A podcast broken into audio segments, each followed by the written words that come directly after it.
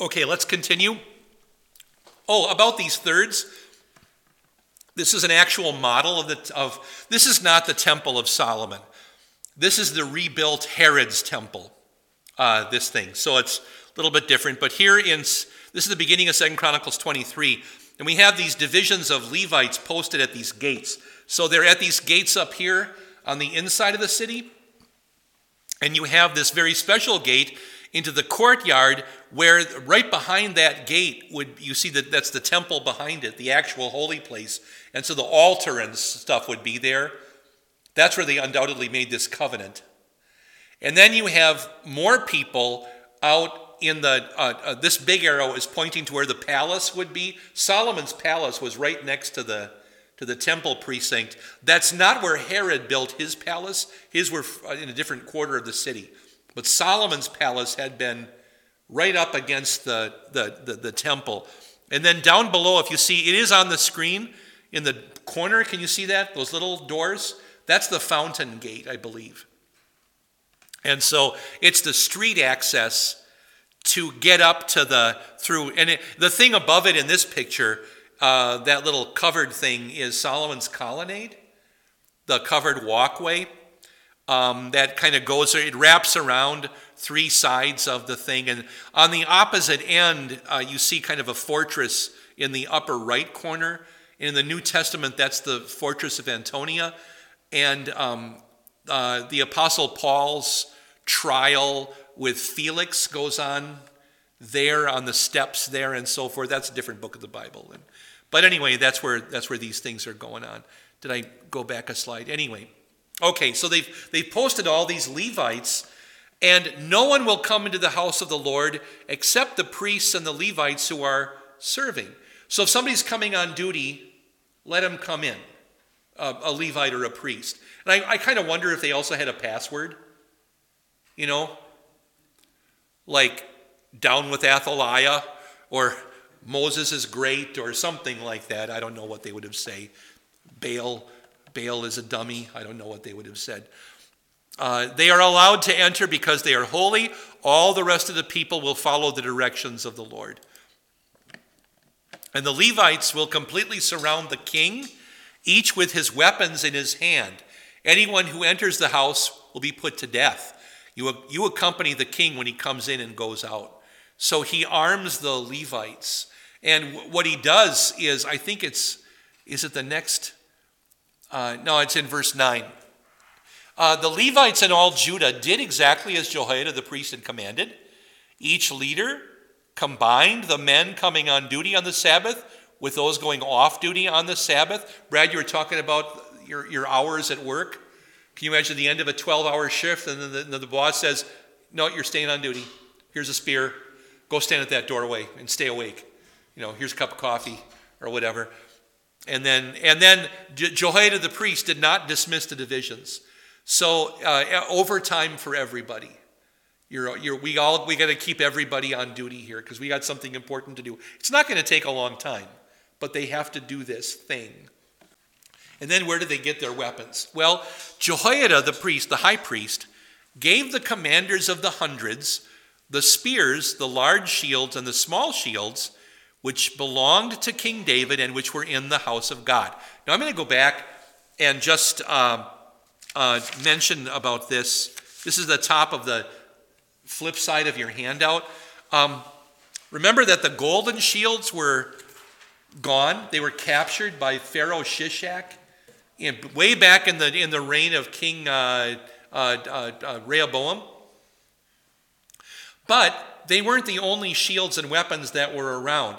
Um, just, just put this in your, in your mind. David, when he was um, not only king, but before he became king, he, David had a habit of, you know, he had a rough life, slept outdoors most of the time. He was, you know, kind of a rough and ready soldier, was on the run away from King Saul or in favor of some other king most of his life. And during one uh, attack in, during his kingship, um, he took uh, the shields and other weapons from a king named Hadadezer, the king of Zobah. I have the wrong reference. I have 2 Samuel 87. There is no such animal. I think it's 8 7. I think it's just a missed the colon there. Um, so David, and who would uh, this, this, this king of Zobah, uh, effectively uh, some king from up north, would he have all matching shields and weapons for all of his soldiers? Probably not. But they were all probably pretty good. Some would have had wood and some bronze and some iron and whatever, but they had a lot of pretty good shields and weapons and so forth. And David captured all of it and brought it back to Jerusalem and put it in a storeroom. But then I think, you know, but David, remember, kind of a kind of a rough upbringing. Would David have cared if all the weapons on the wall, you know, weren't matching? I don't I don't think David cared if the salt and pepper shakers matched. I don't get the impression that's but Solomon, I think Solomon wanted all the salt and pepper shakers to match. And so Solomon put, when he was going to put shields up, he had them made to order. You know, every shield was exactly identical. They were all done the same. And those are the ones that got captured. Well, after those got taken, they still had weapons in, in Jerusalem. And now they bring them out. They're kind of all these old things, but they work. And now, and they've got something to arm the people with. And so, verse 10 he stationed all the people, each man with his weapon in his hand, mostly shields and spears, but effective in a circle from the south side of the temple building to the north side of the building, around the altar and all around the building, completely surrounding the king. Then they brought out the king's son. So here he is. And now, can um, Jack Ruby get to him? No. Jehoiada has, has done this brilliantly. He has, first of all, this is the, the proper king. He has the Lord's blessing. He is the descendant of, of King David. He is, this is the, the male heir of the line and so forth. The, the queen had been trying to kill off all of these heirs of King David. Remember, I told I showed you that verse at the beginning of the previous section that the Lord had, had chosen not to cut off the family of, of, of David, and, and yet Athaliah had done just the opposite, trying to kill them all off. So Jehoiada didn't involve just 10 or 20 guys with this. He involved the entire army, all of the priests, all of the Levites, and as many of the leaders of the people as he could get, which is virtually everybody of, of any importance. Everybody was in on this. The whole city of Jerusalem and the surrounding towns of Judah were all in on this. Um, they made him king and they gave him, they set a crown on him, gave him the testimony, and made him king. And Jehoiada and his sons anointed him and said, Long live the king. Um, I have here the, the, uh, the question, though uh, what do they mean by testimony? They gave him the testimony. The swearing in? like the uh, like the, the the service or whatever, like the bulletin of, of the thing or whatever. That's a possibility. Which scrolls? The, the, the books of Moses is a pretty good guess that that's what this could have been. Um, it, is, it is possible that it was just the testimony of the covenant they had just sworn. You know, um, but I think a copy of, whoops, I've done it again, a copy of the law of Moses, either the whole Pentateuch or at least the book of Deuteronomy, was given to him. Uh, uh, remember, remember how old he was. How old is little Joash? Seven. How old were you when you learned to read? Four or five? Four or five? You know, we're what what grade? Kindergarten, first grade. You know, kindergarten, you're not really reading a lot yet. You know, that's kind of the C spot run, you know, but first grade, second grade, I think. Um, and by the way, second grade, that's about seven years old. So he wasn't just a beginner reader, he was reading. And they give him this thing. And another, the other possibility is they could, they could have actually cracked open the Ark of the Covenant and given him the Ten Commandments. Except, is it ever a good idea to crack open the Ark of the Covenant? No. And did they even have it anymore? Maybe not. So, um, I suppose if you blindfolded yourself and had a crowbar, but not even then. Just don't do it. But um, I do want to point out this important verse in Deuteronomy 17. Moses had foreseen that Israel would eventually ask for a king. And he said, when you do, not if, but when you make a king for yourself, this should happen. When he sits on the throne of his kingdom, he shall write for himself in a book a copy of this law approved by the Levitical priests that is checked over, like spell checked, like didn't skip any chapters, you know, and it shall be with him, and he shall read in it all the days of his life, that he may learn to fear the Lord his God by keeping all the words of this law and these statutes and doing them.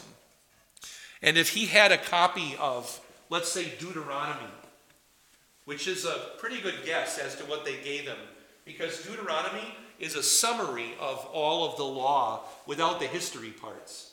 That's basically what Deuteronomy is. It's the legal parts of Exodus, Leviticus, and a couple of things in Numbers, kind of concisely put. But um, in Exodus, you don't get to the Ten Commandments till chapter 20. In Deuteronomy, that's chapter 5.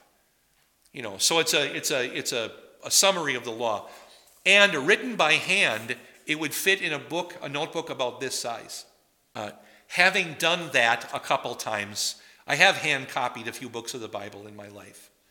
Um, if you would like, this is not, this is about to become one. This is blank, but it will probably be one. Um, but I have one up in the uh, sacristy that I did a couple years ago just to time myself. How long would it take me? How many hours? Um, and uh, I double checked this morning. I thought that I had spent nine hours on it. It was actually about seven um, hours copying um, the, the book of Revelation. And I have the book where my hand, my handwriting is all of Revelation in a notebook up in the, that's the pastor's locker room behind the altar. That's the sacristy, and it's there. You can, I don't mind if you go up and look at it. It's behind the glass in the glass case, and you're welcome. It's, a, it's the smallest book in there, and you're, you're welcome to pick it up and look through it. And my son Peter did some of the illustrations, like the red dragon, and I did a couple of illustrations, but it's also, anyway, let's go on. Okay. Now, there is a translation question in Deuteronomy. This, I think that what I copied here is the English Standard Version, the ESV. Uh, and in other translations, it's passive. Not he shall write for himself in a book a copy of the law, but he shall have written for himself. So the Levite may have copied it for the king. Um, uh, and in this case, with the seven year old, I kind of wonder if they gave him his own. You know, like we'll we'll give you one. But with the older, I like I kind of think that Jehoshaphat probably did his own. You know, and if I were king and they told me you have to have a copy of Deuteronomy, I would say, well, hand me a scroll and a pen and give me a week. You know, or or at least a, a you know a, a, two liter bottle of root beer or something, and I'm going to go to it, and we'll uh, we'll crank this baby out. I will get on it. Um, you know, and how long would it take? To copy it? Hours. You know, a couple days for a book as long as Deuteronomy, probably two, maybe three days. Um, but uh, the question came up this morning about, about Luther translating the New Testament. How long did it take him? Um, I've actually forgotten the, the amount of time, but he did the New Testament in less than a year. Um, he just tore through it. Um, when I was translating uh, uh, uh Jeremiah, for the Evangelical Heritage Version, it took me a year and about a third. I think it was about four months, not quite a year and a half. But I, but I was working full time as a pastor. You know, I'm teaching classes, I'm writing every single day, I'm uh, counseling, marrying, burying. Um, I've got catechism, and I was, you know, a dad and a husband. And so I limited myself to about an hour in the morning and about two hours in the evening of work and about four verses per day. That was my pace. And that got about a year and a year and a quarter, year and a third, something like that. Vowels are a very late addition to Hebrew. And in, in, in Jehoiada's day, not only would they not be using vowels, they wouldn't have been using the Hebrew script that we recognize. They would have been using the old Hebrew script. The new script came with the return from Babylon. That's, that's Aramaic alphabet, much easier, uh, much more well adapted for a pen. And this would that that I, jo, uh, uh, Joash wouldn't have had one written like that. He'd have had something a little bit different. Um, I can show you that another time, but the, the, the way the script looks. But it's a different looking Hebrew. Same language, just different alphabet, if that makes sense. You know, it's it's kind of kind of hard to wrap your mind around that, but different alphabet, but the same same words. Um, okay, okay. Spoiler alert about what's about to happen. When Athaliah heard the noise made by the people who were running and praising the king, she went to the crowd of people at the house of the Lord. And can I just say, at this point, she could have saved her life. I know that she had killed all of these people and all the king's sons, her what grandsons and and and so forth, and and and was she was in on all of that. But she could have spared by doing what? How could she have lived through this? If she would have acknowledged a new king and maybe repented, you know, I, but none of those things are in her nature. So, yeah, but it, it would have, it might have been possible, except that the, she opens her mouth in the next verse and it's done. She's done for. She is minutes from death here. Maybe not even, but just minutes from death. She looked, and there was the king standing by his pillar at the entrance. What does that mean? The pillar at the entrance? Well, the temple had those two big pillars, Jachin and Boaz. And uh, uh, the pillar Boaz is named for Ruth's husband, the ancestor of all of the kings of Judah. I don't know if that's the king's pillar or not, but anyway, the, he's there standing at the very entrance of probably of the temple here. Um, and the officials and the trumpeters were beside the king. All the people of the land were rejoicing and blowing the trumpets. The singers and their musical instruments were leading the praise. And does Athaliah say hallelujah? Athaliah tore her clothes and shouted. I'm, I do not want to do it for the recording. Uh, do either of you have a good, like, wicked witch voice? But, you know, I'd like, treason! Treason! You know, something like that. So she shouts treason, and uh, because everybody's against her. I mean, it's uh, Jehoiada, the high priest, had so orchestrated it. So the, the, it, it, the everybody in the, in, in, in, as far as she knew, everybody in the nation was against her at this point, supporting the boy king. So, yeah, treason to her. When Jehoiada the priest brought out the commanders who were in charge of the units of a hundred in the army, he told them, Bring her out between the ranks. Anyone who follows her is to be put to death with the sword. I guess that would mean her advisors and her soldiers and so forth. But if, if anybody goes with her, they're dead too. Um, but the priest also told them, You must not put her to death in the house of the Lord. Why not? Right, but if we go back to King, to, to, the, to, the, to when Solomon ascended the throne. There were some bad apples from David's time. And one of them was, I'm forgetting, was it Joab? Who was left over and had to be done away with, who had supported uh, Adonijah in the rebellion. And the, the guy ran and grabbed the horns of the altar in the tabernacle. And Solomon said, It's okay, go ahead and kill him there and they did.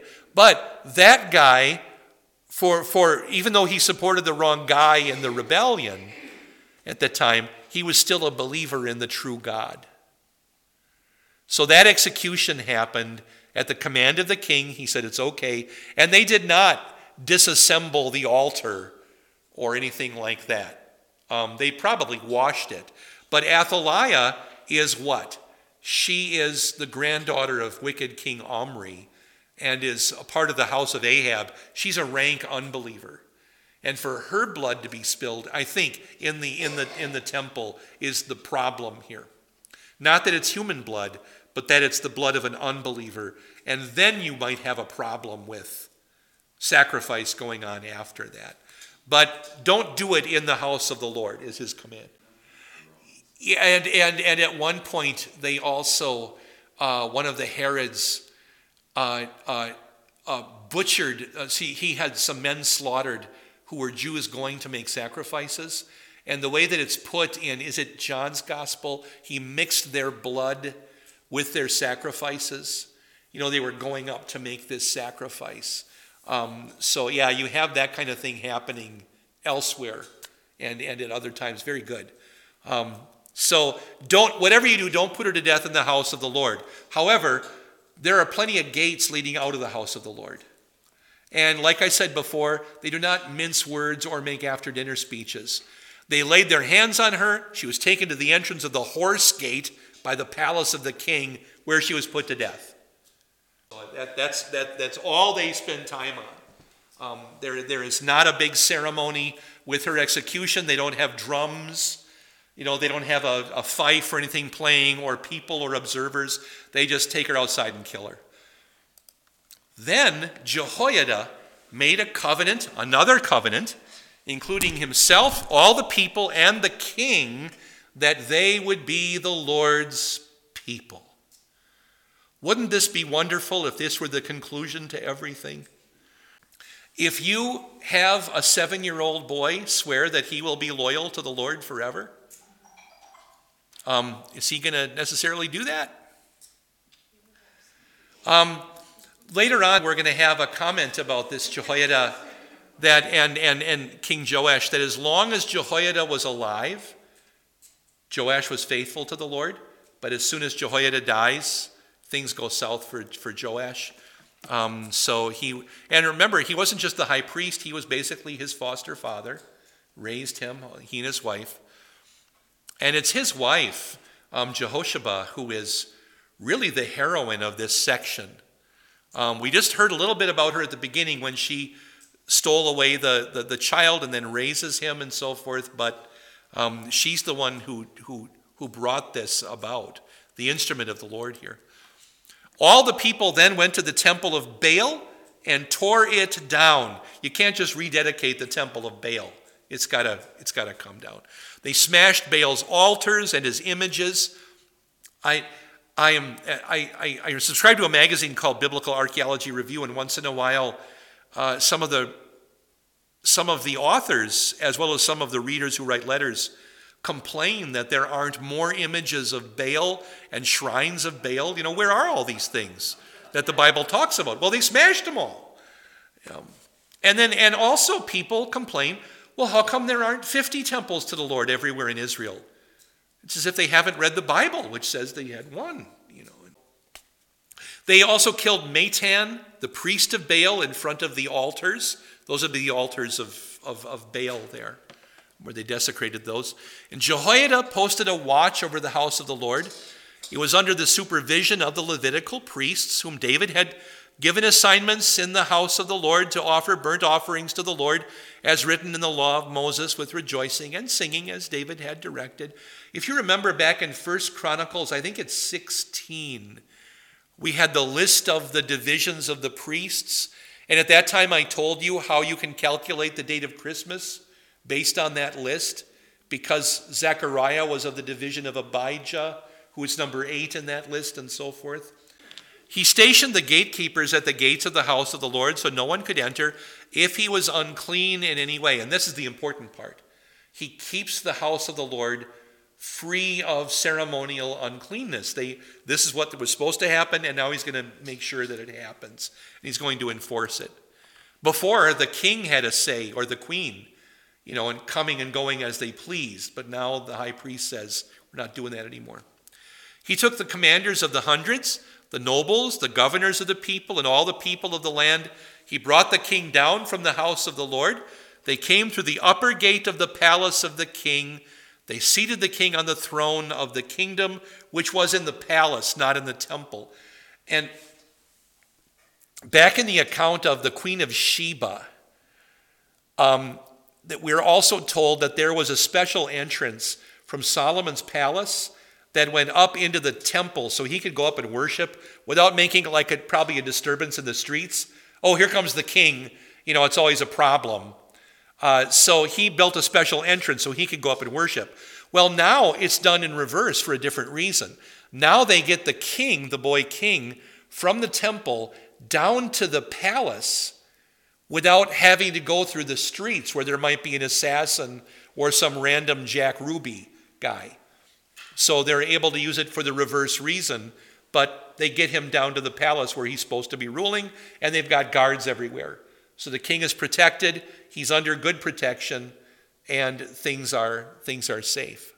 So I mentioned that we are going to hear what the people thought of all of this.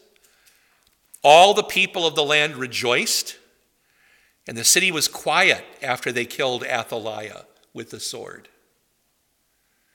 So when you have um, a, a, a bad tyrant who causes fear and havoc and trouble in the land and stirs everything up, almost any successor brings with them a period of relative calm and peace afterwards.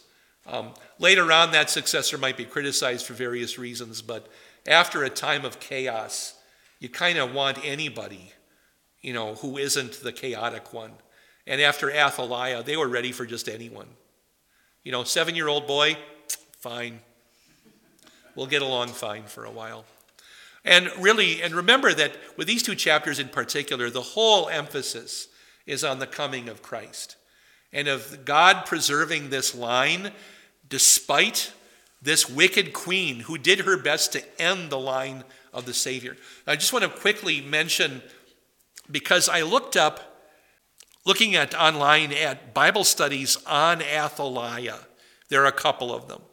Um, and I found these things written about her by various groups and individuals. So, number one, uh, somebody said, May the readers save the queen.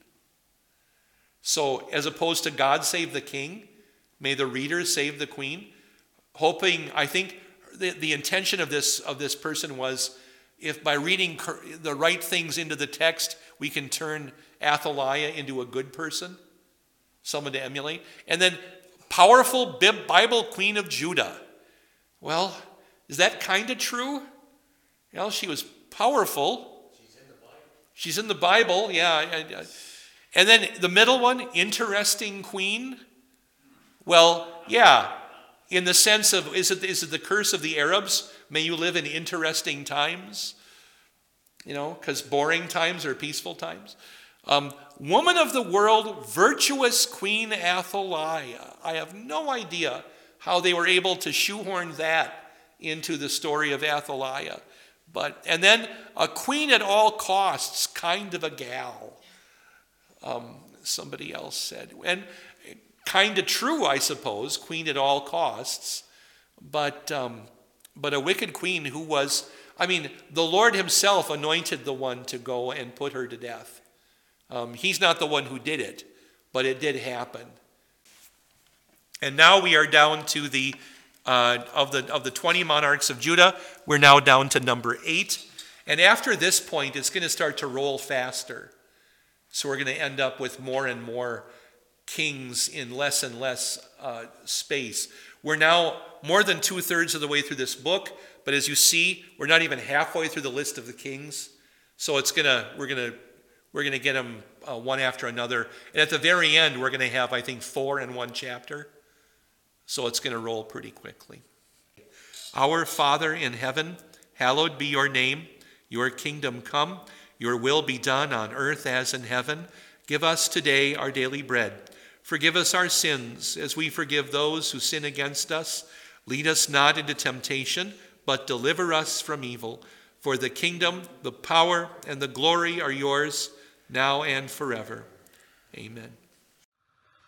You've been listening to Invisible Church, the Bible study podcast from St. Paul's Lutheran Church, New Minnesota.